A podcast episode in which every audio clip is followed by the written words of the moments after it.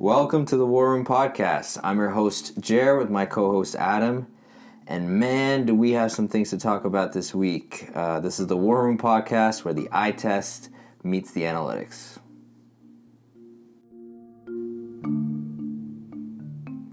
Welcome back. The first thing we're going to talk about is how annoying the Toronto Maple Leafs are and how annoying it is to be a fan of this wretched team that we all love, but we also hate. Uh, they are very up and down, very inconsistent, and we're going to look at some of the numbers since Keefe has come on. I'm going to split that into two uh, 20 game uh, segments uh, because they have clearly struggled in the past 20 games, uh, and some of the numbers clearly point that out. Doesn't it make life so much more exciting? It used to. So when Keefe first started, you know, we were all thinking, "Whoa, you know, this is an offensive powerhouse," which they still are. To some Got too extent. used to winning. That's what I think it was. Yeah, and then you know the clear lack of maturity with this team is just it's through the roof. Uh, Keefe basically sounding like uh, Babcock 2.0 uh, because uh, he was not Babcock was not wrong about things that were bad you know bad with this team. He was right uh, in terms of what was wrong with the team, but he was not necessarily correct in the way that he approached them. So I think it was still. I'll, I'll say this again. It was correct that he was replaced. Uh, probably should have happened earlier but it was uh, not correct to just throw out everything that he had done and pretend that he was wrong about everything. Clearly, right about a bunch of things. But that is one part of the Toronto fan base. Another large part of the Toronto fan base is geared towards the Raptors. So, how are they doing, Adam? Raptors just got off their All Star break, or the NBA in general got That's off their. All Star break. And did, did you watch the All Star game? I missed it, but I saw all the highlights, but I missed it. I feel sad that I missed it. It was by far the greatest All Star game in any sport I've seen. Mm. Like the competitiveness in the fourth quarter. Lowry took two charges. He took two charges in an All Star game. Classic Kyle. He actually took another one. Um, LeBron just ran him over, but the refs didn't know what to do because it was like, are you supposed to call this charge in the All Star game? But outside of that, the Raptors just got off and they uh, beat Phoenix in the first game back from the All Star break, 118 101. Mm-hmm. Nick Nurse says it's an up and down game, but um, still Pretty beat them. good, I still mean- beat them by 17 points. yeah, first game anyone, back. is, anyone is going to be sloppy. Siakam Yeah. scoring 37. Um, Yeah. but the Raptors pre All Star break were on a 15 game winning streak. It just got it was just ended in that last game against Brooklyn. So Were they're they- just rolling along, regardless of the injuries. They just keep rolling along. Yeah, I saw that game against Brooklyn. Honestly, I thought they played great defense. They only allowed Yeah. 101 points. The ball just was not going in. Uh, they might have Could just not figure it out. they were just like maybe they're just like oh we're done Let's for run right out. now. Yeah. Uh, so okay, yeah, I mean the Raps, as usual, they're sort of where, and literally the Leafs organization has said this. We want to be like the Raptors in the sense that we work hard every game, we come out every game, we play hard, we give ourselves a chance to win, regardless of what the circumstances are, Yeah. regardless of who's injured, any of those things. I've heard Kyle Dubas talking about the Raptors. He has a strong affection for the Raptors. It sounds like. and he really should. I mean, this team, you know, they've had tons of injuries. There's no excuses, nothing. Still second in the East, and they're still going strong. And you know what? They try and get better every single game, even though technically they've already surpassed a lot of people's expectations. okay. I want to talk about the Leafs because, man alive, are they like the most frustrating team to watch. Uh, we are speaking uh, right a few hours here before they play. I believe it's the Carolina Hurricanes on Saturday. Uh, it's Feb the twenty second. They just had the best game of their whole season against a top team that was the Pittsburgh Penguins. They played fantastic. And some may consider that the previous game may have been their worst game of the season. One of, which is again, it's so good to point out the polarity where this team takes, and it's not that they take the whole night off. You could say, well, you know, they just don't work hard. They work hard for portions of the game. The problem is they then die down and just quit for five minutes of the game. Something rattles them and they're shook and they can't get out of it. And the other team just a wave comes through and three and four goals go in. Uh, the first game against Pittsburgh, uh, you know, so two games ago, perfect example. They are down to nothing after the first period. High event first period, as per the Leafs, because they don't have great defense On both ends. On both ends, so high event, high event, lots going on. They're down two zip. Instead of coming out with some fire you know, some some pushback. They get stuck another goal immediately. They get stuck another one again, and then they get a five on three, a gift of like a minute and thirty second five on three, a gift to get back into this game. Not only do they completely screw that up without really any like chances we were like, oh, that should have been a for sure goal, you know, like none of that. At the end of the five on three, Pittsburgh Crosby, I think it was uh, Hornqvist and Rust. I may be wrong about one of them. Anyway, skate literally a circle around the Leafs in their own end because Freddie Andersen gives it up. Yeah. Everything goes wrong all together at the same time as it always does, and they go down five nothing. They get a couple back, but let's be real. It was over It was it was way over. Terrible performance. Pittsburgh then showed them what it's like to have a lead in the third period. The game was boring. It was done. That's how it should go. And that is exactly what the Leafs did to them the next night. They they had a great spurt in the second period. Uh, it's not that Pittsburgh necessarily gave them anything. I don't think. Uh, but then in the third period, they scored one. They locked it down. It was pretty boring for the last ten minutes of the game, which is fine. It really is okay to be have a lead and play boring, you know, and not have this be a high event thing. So sorry, the reason I brought those two games because it encapsulates, guys. It encapsulates the thing with this team, which is you can see this high end talent. Oh, great, wonderful, lots of offense.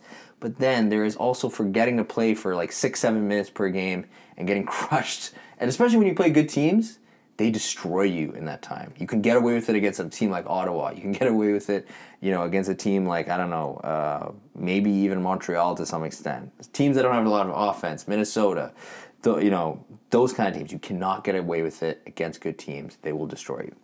Okay, enough complaining. Let me bring out some numbers that I would say, in some sense, support the eye test. First, let's look at Sheldon Keefe's first 20 games. So, Adam, guess what? The Leafs were first overall in the whole NHL during Sheldon Keefe's first 20 games. They had something like a 78% winning percentage, 778 win percentage. They're killing it. They were ahead. I think the next two teams were Tampa and Pittsburgh. Corsi For, we've talked about is a shot attempt stat. They were 10th in the league. That's basically where they've been the whole year. Uh, goals for percentage. This is just goals for over goals against. They were third, doing great. That's always a great indicator of actual execution. Yeah, it regardless doesn't tell of- you about anything Yeah. underneath, but but it does The tell end you result, that the right? end results were Yeah. good. Uh, expected goals for this is an important one we talked about. They were eighth in the league. That's higher than they had been in a while. Uh, they were about top top third high danger chances for. They were first overall in converting those high danger chances. First, so Yeah. that is overperforming. So a little bit of luck. You can tell some of the games they beat Carolina eight six. They beat New Jersey in overtime five four. Some weird games going on, but clearly scoring at a high clip. Here's the one that really made the huge difference. I know everyone, uh, understandably, was upset with Freddie, uh, but the reason they were doing really well, their high danger save percentage was second overall in the league. Okay. Their save percentage, seventh overall in the league at the time. So top tier. so Frederik both of those Andersen was doing his job. He was. He did have a, little, a couple of rough games, but overall, they were getting great goaltending. This, this, I, I, I, uh, ended this sort of uh, stretch. Uh, yes, this is pre-injury, for him, but also they beat the Islanders three 0 so that was the end of their like ten game point streak that they had going. So I cut it off there, and I saw that you know it was perfectly twenty games. They've had nineteen games since since then. Uh, oh, sorry. Their their shooting percentage also uh, was third in the league, so that's a little bit on the high end, lucky side. Even if I look at uh, you know the actual percentage itself, they were definitely on, on the lucky end. Okay. And then we talked about PDO. That's just shooting percentage plus save percentage. Second overall in the whole So that NHL. means they're saving a lot of shots and they're scoring a lot of goals. Yeah, so performing, overperforming right now, overachieving. Okay. Which is normal. Teams when they have a ten points, you know, nine straight wins, or I think it was like seven straight wins, and then they lost in overtime, and then they won the next two. Uh, when you have stretches like that, understandable. Here is the drop off in the next twenty games. Save percentage, thirty first overall. Absolute dead last. Dead last in the last nine teams. This is including winning 4 0 against the Pittsburgh Penguins the other night. So could I just ask you something? Sure, sure. What percentage of those games was Frederik Andersen injured for? He missed four. He only missed four of Yeah, those games. Yeah, four of those games. And then Jack Campbell, I think, he, I think he was ready to go, but he backed him up in one of them. Okay. Like he backed up Campbell, but he missed maybe five total, but four where he's technically on IR. Okay. Um, so he missed those. So he games. still played a majority of the games. Yes, he did. Yeah, yeah, so he was just playing. He's playing badly, just plain Okay. and simple. Um, now we talked about high danger chance for percentage. Uh, what we don't think about is that the actual volume of chances given up by the Leafs because they play high event games. So if, if we take away the rate for a second, meaning like their their rate is good, they're getting more chances for than against, but the volume that they give up is problematic because that's in the top third reg- for basically the whole season. They are in the top third for chances for, but if you give up a lot, you're to me this is a high risk game that you're playing.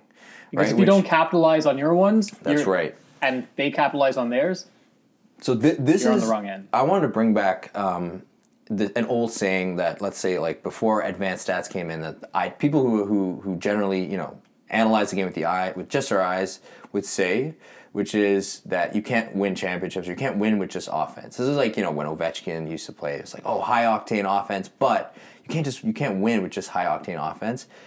This really this encapsulates that really well. I know I've used that word a couple times, but basically if you look at how many chances they get, it's great. They're getting lots of high danger chances for. it. They're giving up a ton. So this is the gamble that you take, you know, when you have a team that's high event that gives up a lot, that t- you know that that gets a lot and gives up a lot. It's it's it's it's uh, a gamble. I would just call it a gamble. So last place in terms of save percentage. Still 11th, uh, you know, that's dropping eight places, but still 11th in shooting percentage. But the actual percentage itself dropped by 1.5%, which is a huge difference when it comes to shooting percentage. Everyone shoots ab- about 10% or lower.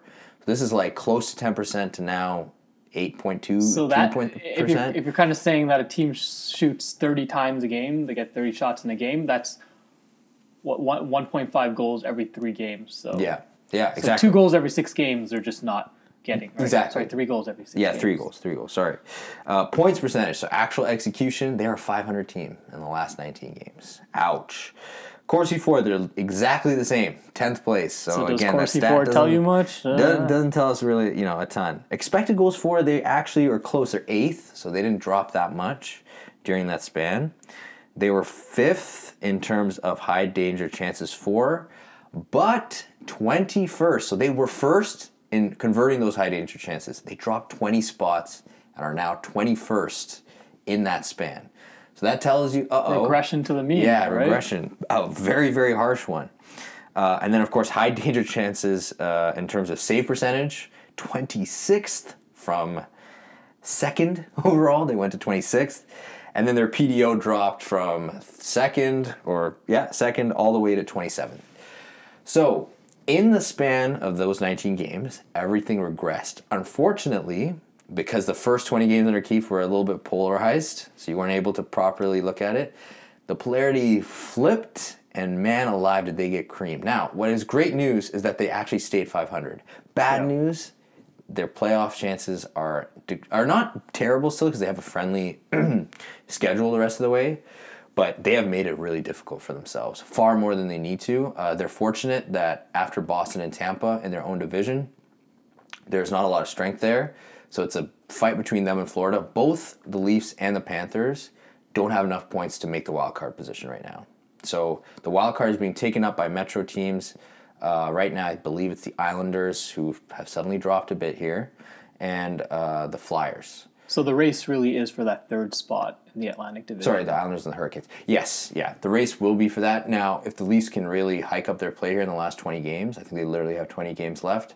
I would say you've got to win. Four, you got to win 70 percent of them. That gets you to 100 points. Yeah, uh, they're which currently at 72. usually like the the line that gets you into the playoffs. 100 points will will should guarantee you getting to the playoffs. I think right now they're on pace for what 97, 96, 97 points. A little bit less, yeah. They're they don't have the, the you wouldn't think that they need to win, that they'll be able to win seventy percent of their games. They may not have to because it depends on how well Florida does. But just to be sure, they, I would say they've got to win at the very least 12 of these last 20 games and they got to win the majority of those games in regulation because that becomes a tie-breaking And giving problem. points away, let's say when they face Florida, Ugh. you got to win those games in regulation. They've given up four points uh, in the last two games they played them. That's an eight. That's an eight point swing. So, ouch. But they still got a chance. You saw it. We all saw it. A glimpse of, of greatness uh, in the Leafs uh, on Thursday against the Penguins. Uh, that's basically the story is that you see polar opposites, which indicates what? There is somewhat, and I know this is a little bit eye test thing to say, but there is a culture issue that the Leafs have. And that is that their young players, especially, are treated very well. They perform offensively, but their defense isn't great and it requires a lot of support from their forwards and they don't give it consistently enough. And then just like lack of focus issues. They lost to the Dallas Stars a few nights back, 3 2. They actually played well, generally speaking. But Tavares, this is John Tavares, gives up the puck in the first minute of the first period, they get scored on. Matthews forgets to track his guy back in the second period in the first minute, they get scored on. Right? So, because it's one thing to give up chances, but the Leafs are giving up odd man rushes.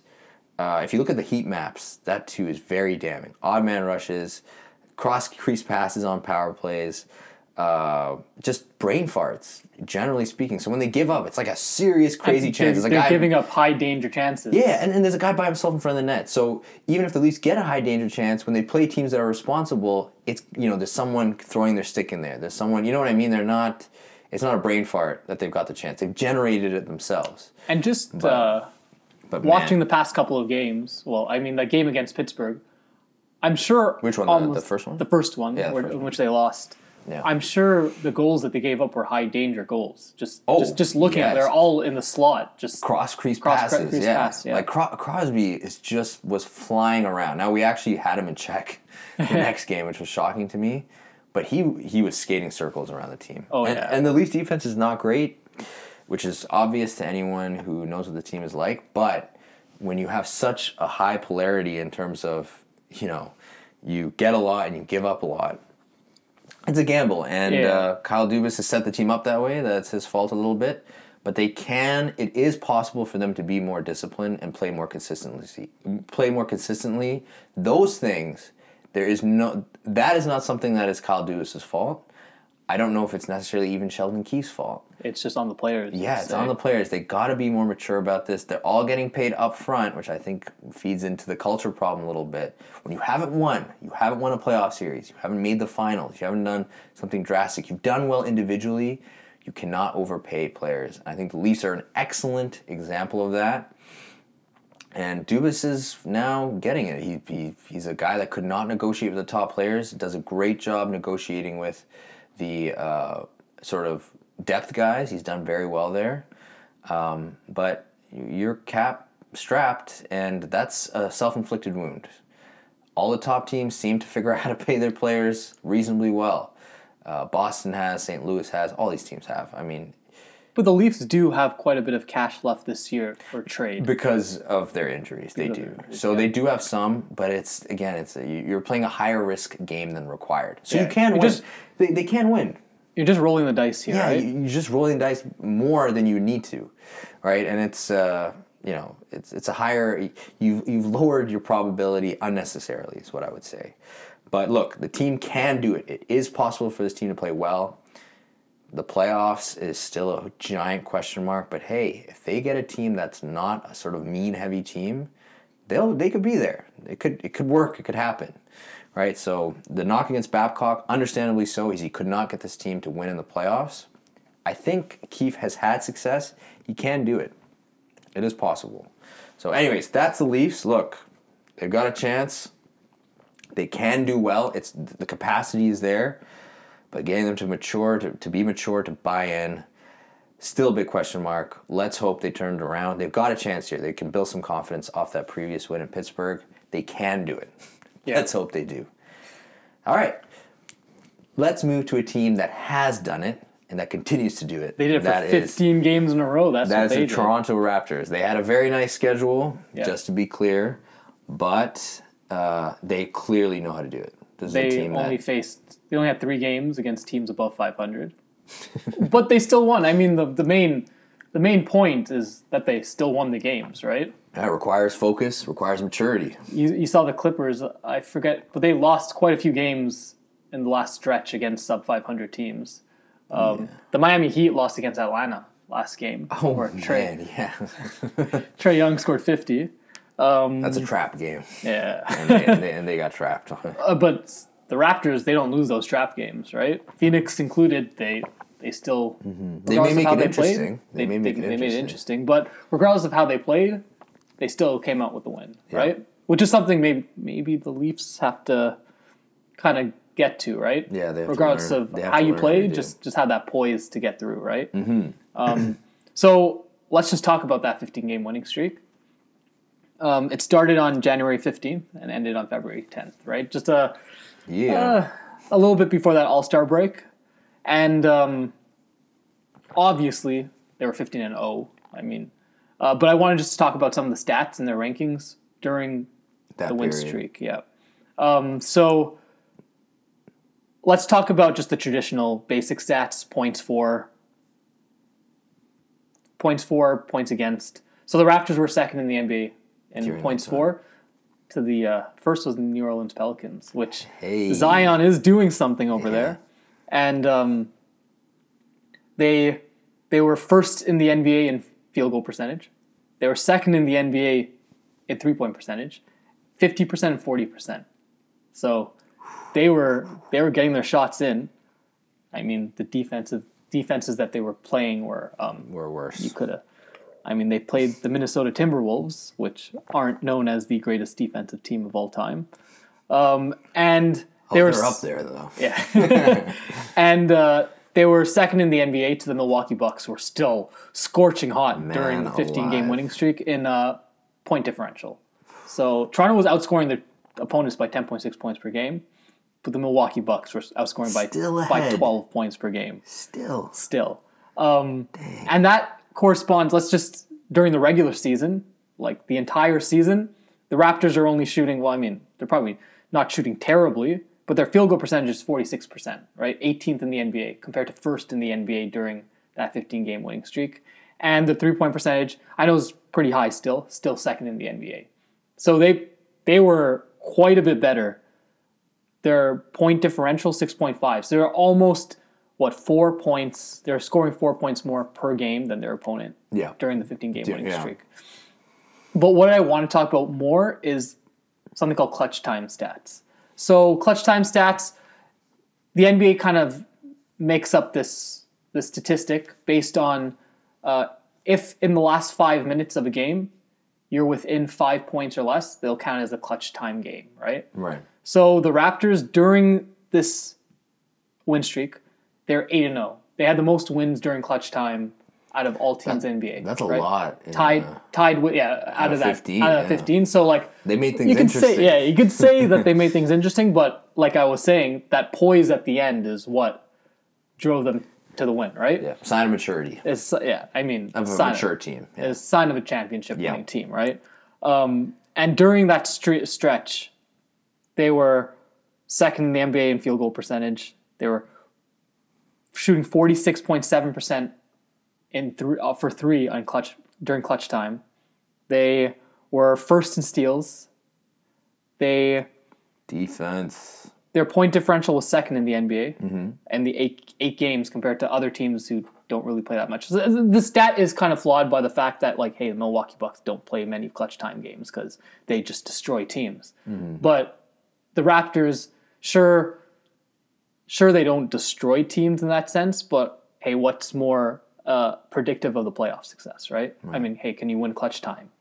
Um, so that's kind of a a gripe that people have about the Raptors. Hey, who's going to take over during clutch time? They don't have this star player, but I mean, look at their clutch time stats. They also have tons of options.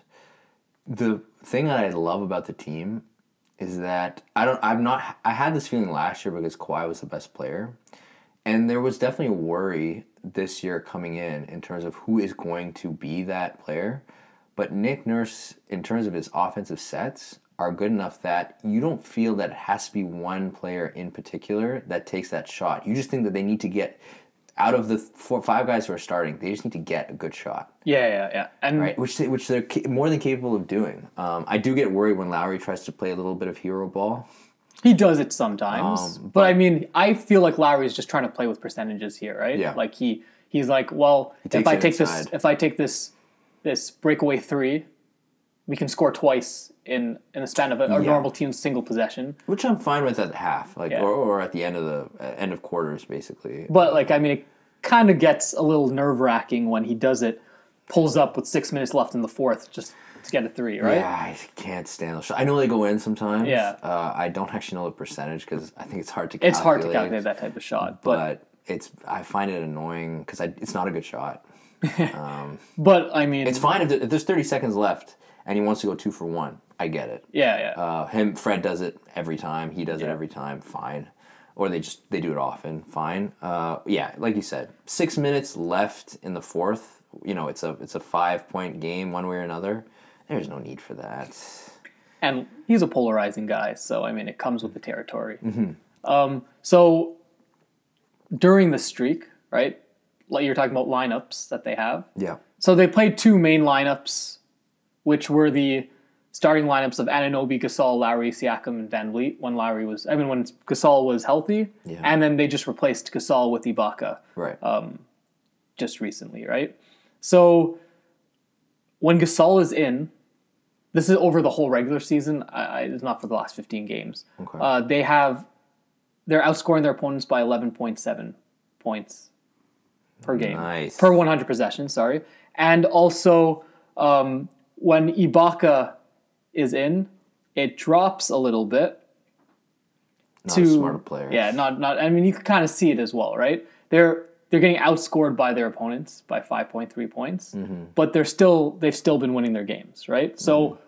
just to your point about Nick Nurse, he can make adjustments to that lineup that best suit the game itself, and not ride with the starting lineup to still come out with a win, Mm-hmm. right? So, um, during this 15 games winning streak, even though um, Ibaka might have been a negative in terms of that starting lineup, Nick Nurse switches the pieces so that better, it's a better combination, Yeah. right? Like once Terrence, once Terrence Davis the third is on with Ibaka, they're outscoring opponents by a crazy amount. I- Right over here, they have when Ibaka, uh, Terrence Davis, Kyle Lowry are on plus thirty six point six per one hundred possessions. So like, there's combinations that Nick Nurse uses when he needs to use them, right? Yeah, that he he reaches into his back pocket Yeah, basically and yeah. says, "Ah, th- these are the these are the safety nets that I can use." Hey, sorry, not to, to take this uh, uh, off uh, topic too much, but we did talk about this last time. Last night, guess who only played garbage minutes? Patrick McCaw. That's right. That's right. Nick Nurse is, is finally coming around in terms. of I mean, area. some of it's not his fault, right? Norm Powell is out, um, but at the same time, Some of he was not fault. a very effective player. Yeah. But um, so let's let's just look forward to the rest of Toronto's schedule. Yeah. They have a tougher schedule. Them and Boston both have tougher, uh, equivalently the same schedule, right? I think it's uh, a majority of their, a large number of their games are against teams above 500 now, and I think they have three left against the Milwaukee Bucks. So Toronto's in tough to get that second seed. But did you hear about the new injury with the um, Brooklyn Nets? Yeah. Kyrie Irving's out for the rest of the season. So that second seed spot, for two reasons, you get to face either Brooklyn, Orlando, Washington. I mean, these bottom feeder teams Yep. in the first round, and then move on to the second round where you don't have to face Milwaukee. So it's really up to Boston and Toronto to get that second seed from the way it looks. And here's the thing about Boston Boston's been over the 15 game stretch that the Raptors were 15 and 0 on, the Boston Celtics were almost had almost like, the exact same and two? record. So let me just see. They were 10 and 4, but I think they had a couple of losses at the end. But their point, their advanced stats, where are they? Let me just go on them. Um, the Boston Celtics during that stretch, their offensive rating, sorry, their net rating was third in the NBA. So number one was Milwaukee, number two was Toronto, number three was Boston, right? So maybe the unfortunate NBA, in the NBA. in This the is in the NBA. So of course, when we do extremely well or Yeah. we play consistently, uh, both Boston and Milwaukee decide to continue there. Yeah, and Jayson Tatum's been out of this world over Lights the la- last, last little while, and um, so looking forward, Toronto might slip into that third seed. But I think they're going to try to set things up so they can get that second Yeah. seed. Now you mentioned though that Boston also has a tough schedule. They also and have a they're tough schedule. really they're the main competition for that seed. Now that doesn't mean that Miami or Philly can't go on some kind of crazy run. Sure, but I mean the the likelihood of that Is is is, is lower. pretty low. I mean Like, Boston is essentially a game back. They're a game and a half right now, but I think they're gonna. I forget who yeah, they, they who face the next. Lakers next. Next, Oh, they're on a okay. West Coast swing where they face the Utah Jazz, the Portland Trail, Mm. Trailblazers, then they come back and face the Houston Rockets. Oh, their schedule. They have a very awful. difficult schedule as well. Uh, whoa, yeah, I did not know the schedule was gonna be that They bad. they also play the Milwaukee Bucks another two times this year. Um, so Okay. really, it's hey, which team can execute against above 500 teams, better, right? Which is a great test. That's a great test. a great Toronto test. hasn't been very good against above 500 teams this year. I think they are against the top four seeds in either conference. They're the only one who has a losing record, right? Oh shoot, they do. Yeah, so I think they're 9 15 or 10 15 in games against the other, uh, against the top four teams in either conference, whereas the Boston Celtics have been um, I want to. having a winning record against I want to have a look at some of those losses really quick.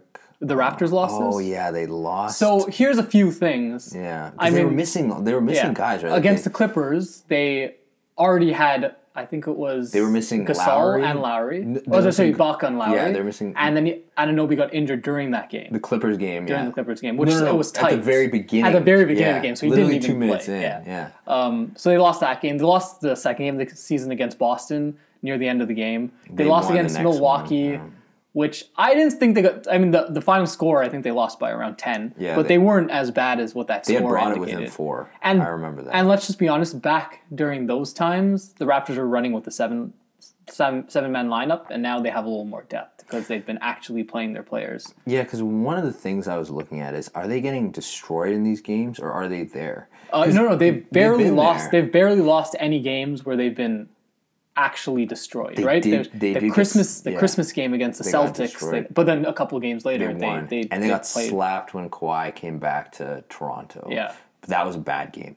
If I because they've basically been been unhealthy for the rest of the games, which is why the reason I bring it up is because I think it's not quite fair to say that they they haven't played well against those teams overall. Meaning Yeah. they're they're below 500. Obviously they haven't, but they also haven't had you know a fully uh, you know running machine kind of thing. They, they haven't been up and running for those games fully, uh, especially early on in the year when they were getting beat. Even against Milwaukee, I'm pretty sure they were missing some guys, and they still brought it within four. and then they were only playing a seven man lineup at the time, Mm-hmm. right? And let's just talk about this 15 game winning streak. Before the 15 game winning streak, they lost against San Antonio and Portland, but on like last second shots, right? So this Exactly. So, they haven't even been getting. Yeah, this winning streak could have easily been how many games? Uh, 15 plus 4, 19 game winning streak, right? If they just didn't allow last section. We can always say that for them as Yeah, well. yeah, they got lucky. Yeah, they got few, lucky in a few. uh, of them, too. Indiana, that Indiana game. Uh, where who's the where's the one where Ibaka hit that last second shot? Was that also That was the Indiana? Indiana That was the game, Indiana right? game. Yeah. There's a there's a couple. Of there was a couple of them that were really, Uh, against really not close. great teams. Yeah. Brooklyn they won by one. Joe Harris missed that. Yeah, that last second back. That last second Uh, layup. same exact score by the way as that Indiana game. 119, 118. Uh, But but think about it this way, right? The Raptors are producing offense even without who I consider one of their focal points on offense and Marc Gasol, Yeah. who like uh, essentially starts starts the offensive possessions. Um, so, I mean, he's been out a bunch too. This is the yeah, second yeah, time he's aggravated second that hamstring. second so- hamstring injury of the year. So, I mean, the Raptors haven't been out blown out in really like only a couple of games this year. Yeah, the So- Clippers game. I think they got blown out by the Heat once. That was They, bad. I don't think they even got They lost, they lost- 121, 110, I think. an overtime. They got that game to overtime. Oh, that was the overtime. yeah, that was the overtime? game when Oh, Jimmy right. Butler hit that three at the end of regulation Right, to tie right, it. Right, right. Um, then He likes playing the Raps. and then also that game they lost 84-76 against the Miami Heat. They had tons of injuries, and at the same time they were close within the last minute of that game, right? Mm. So they've been playing games tight. That's good though. That's, good, That's but good but now in their the- upcoming schedule, they have another West Coast swing, albeit against easier teams. Just Denver and Utah are, are the, the difficult teams on that stretch. But the game against Milwaukee on Tuesday will tell us a lot about. Yeah, even even the Pacers who are trying to find their own identity with uh, Oladipo back. Yeah, they've been struggling quite They, a bit. they have, recently. but but I think you know they'll they'll get up for that game. Yeah. Um, and then right away, two days later, you've got the Bucks. So, yeah, this is. Uh, I mean, the Warriors and the Kings. That should be an easy bit. Sorry, I'm looking ahead into their schedule a little bit. Yeah. So here's one thing though that the Raptors still struggle in, which you can probably tell even during their 15 game winning streak, is their rebounding. Right. Yeah, man. Their um, so rebounding percentage. Is that a personnel thing? You think? That I think that's a personnel thing. Um, due to the fact, hey, Marc Gasol is no longer a great rebounder. Serge Ibaka, like on the offensive board, he he doesn't. He, I mean, you see him get some offensive boards, but he stays on the perimeter. So like, how often can he get an offensive board? right. So Toronto's 21st in the NBA during the 15 game winning streak in rebounding percentage, which is just the total percentage of rebounds in the game. What like what what percentage did they get? get, they get yeah. under 50% of the rebounds, 48.8%. And um, during the actual the entire season, they've been almost similarly as bad. They are 19th in the NBA, 49%. yeah, I mean, so- and teams have figured that and out. te- yeah, so Meaning teams it keeps are- them in games. Teams are Yeah. Getting offensive rebounds against the Raptors, right? So in the buyout market, there's been some rumblings, although Cleveland doesn't want to buy out Tristan Thompson. One of the best rebounders in the NBA. I think up there in, let me just check, in rebounding percentage in the NBA. Uh, but the only issue is all these players are going to California. That's, I mean, what can you say about it, Clippers right? and the Lakers. Uh, it seems like the entire NBA has just their eyes fixed there, or, or at least the media in terms of what's going. You know what's going on with the Lakers and the Clippers this week. That's essentially it, right? Oh, yeah. Reggie Jackson. Yeah, they traded for Marcus Morris. Uh, someone else, I think. I just can't remember. I know Markieff Morris is now his brother. Yeah, Marcus the, Morris is his brother. the LA LA battle. Yeah. Um, so I mean, rebounding is just the one issue. A lot of people also talk about, hey, you don't have a closer, but I mean, we'll see on that, Uh, right? Yeah, that's an eye test That's an thing. eye test. Um, Again, I think the Spurs for years did not have a quote unquote closer either. Like Yeah, they're like, like, maybe it's Ginobili or part. Any of them would do it though. Yeah. Or I don't see why the Raps can't be similar. In fact, you see the comparisons today too between the Spurs. the old Raps. school, yeah. yeah. W- I mean, they still had that transcendent player in uh, Tim Duncan, but he was aging. Yeah, he was near the end of his amazing. I career, mean, right? between 2010 and 2014, when they went to the finals, right, back to back years, Yeah. they they caused a lot of ruckus. They they potentially could have challenged the 2017 Warriors before Kawhi obviously went down with the infamous injury that then went all the way back to the Toronto Raptors. But but, but that aside, I mean that team was able to do it with whoever, and I think that's how Masai to some extent will be looking at some of the vets on this team. Yeah. So going back to Tristan Thompson, he's 12th in the NBA in rebounding percentage. So I mean, it seemed like a perfect fit, especially with Marc Gasol out, like Mm-hmm. a second big. But I mean, if there's one thing that they should have they should improve on from that 15 game winning streak, it's I mean they're shooting the lights out. It's just mainly that rebounding percentage. So one question before we close here, um, unless you wanted to chat about something else. No, uh, we're good. So Yeah. b- before we close, is my thing with Tristan Thompson is that he won't stretch the floor at all. I know, yeah. So and the Raps to me have been super. Have they've been great on offense, and one of the great things about that offense is that basically Masai doesn't pick up a player that he's not comfortable. Generally speaking, shooting the ball. Hollis Jefferson, Hollis Jefferson's that a one. little bit of a. Uh, but I mean, you also you there. also need that big wing defender, and he fits that Yeah, role. he, right? he could play a small four or Yeah. a small five, which is basically what he's done because he, he's athletic. Yeah. But even then, he's taken a couple threes. Don't know that he should, but he has. Um, and his free throw, uh, his form is one of the ugliest in the NBA, maybe. Um, but is that an issue though, of Thompson? Because he will not shoot. He just there's no there's no jump shot. Coming I mean, stretching the floor. I mean, he's a great pick and roll player as well. Mm-hmm. But I mean, I just wanted to go back to the Houston Rockets. This is a little bit of a segue here. But did you see the the Clint Capela trade? Yes, So I their did. their small ball five is six foot seven, not even. they PJ list him as six foot seven. I don't even think he's six, foot- six foot seven. PJ Tucker. So here's a stat about the Houston Rockets. So I think two years ago, three years ago or so, when they were sixty five and seventeen, two years ago, they were number one in the NBA in pick and roll, where they used to have James Harden or Chris Paul being the ball handler, Mm-hmm. and they get Clint, Clint Capela to set the pick and roll to the basket. they're currently last in the NBA in pick and rolls this year. So they obviously stopped so using it. they stopped using it, right? Yeah. And knowing the Houston Rockets, a very analytically driven team, maybe they found a hole in, or the hole in efficiency of a pick and roll, right? Yeah, I, I think the majority of that is is spacing though. It is Just to say that right? Yeah. Capela used to clog them out. Now with Westbrook, so now you've got two guys that are high usage. That is plus true, want to go to the basket. Yeah. Uh, I saw the, their first game against the Lakers. Uh, the Lakers were flabbergasted. They have no idea what was yeah, happening, they, right? they were Like, wondering what the hell is five going out. on. It's a five out yeah, team. we have we have three giants on at the same time, and we're scoring obviously with relative ease. But uh, they're stealing the ball. They're and, Hitting then they got blown out though. The, their their next game. So Yeah. how are they doing? Actually, I haven't actually. Let me, the Houston let me just- Rockets in their past couple of games. yeah, let me let me check. Obviously, they've. I think they've only had. Um, three or four, right? yeah, in Since the total trade. since they've. they face the Jazz next. That should be rich. That would be an interesting game actually Oh, because they could be because they could be the four five matchup, right? So so they beat the Lakers, right? That was their first game. They got destroyed by the Suns, who similarly have a lot of length. they have a lot of big men. Yeah. Except like, see, here's the issue though. You have someone like DeAndre Ayton, who's similar to that I can't shoot center, Mm-hmm. right? And hey, is that helping the team, making the team worse? Right. I mean, it's so hard to tell. Now here's like it's such a weird team, so there must be some analytics Yeah. behind this. But they lost to the Jazz by one. So with Gobert, that's pretty impressive. But then here's the, the issue. Now Gobert has to guard the perimeter, right? Yeah. His effectiveness drops. and they beat the Celtics by eleven. yeah.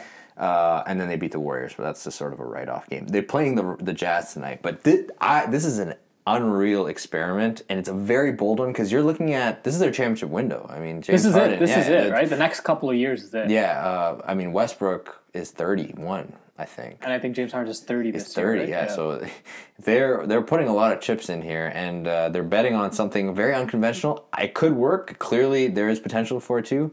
I'm still wondering about the playoffs. If they, it's it's a bit of a gamble, is how Yeah. I would put it. But you know what? You got to experiment, right? Mm-hmm. Yeah, they haven't won the other way. Yeah. Uh, although I, I tend to tell people I don't know why they necessarily broke the whole thing down when the Warriors finally split up because that was the only thing that was in their way. There really wasn't anything else in their way. Um, I, I mean, maybe they're looking at the Clippers and Lakers and thinking we're going to be stuck with this again, but they're not as scary as looking at a stacked, hugely stacked team like the Warriors.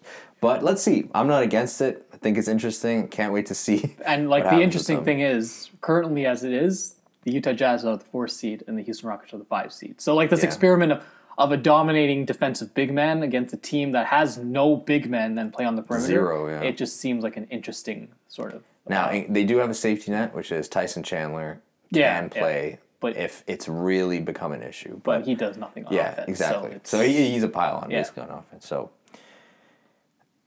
that is, I still can't believe that that's going to happen and that's going to be a team in the playoffs. But it is. But I it- can't it- wait to see it. it is showing. hey, is analytics going to uh, succeed through this this sort of weird thing that the Houston Rockets are doing? Mm-hmm. The only thing we can do is see, right? yeah, for them, they they use analytics to get the right personnel. So Yeah. let's see. Thank you guys so much for listening. We are going to sign off. This has been the War Room Podcast. Uh, can't wait to speak to you guys next.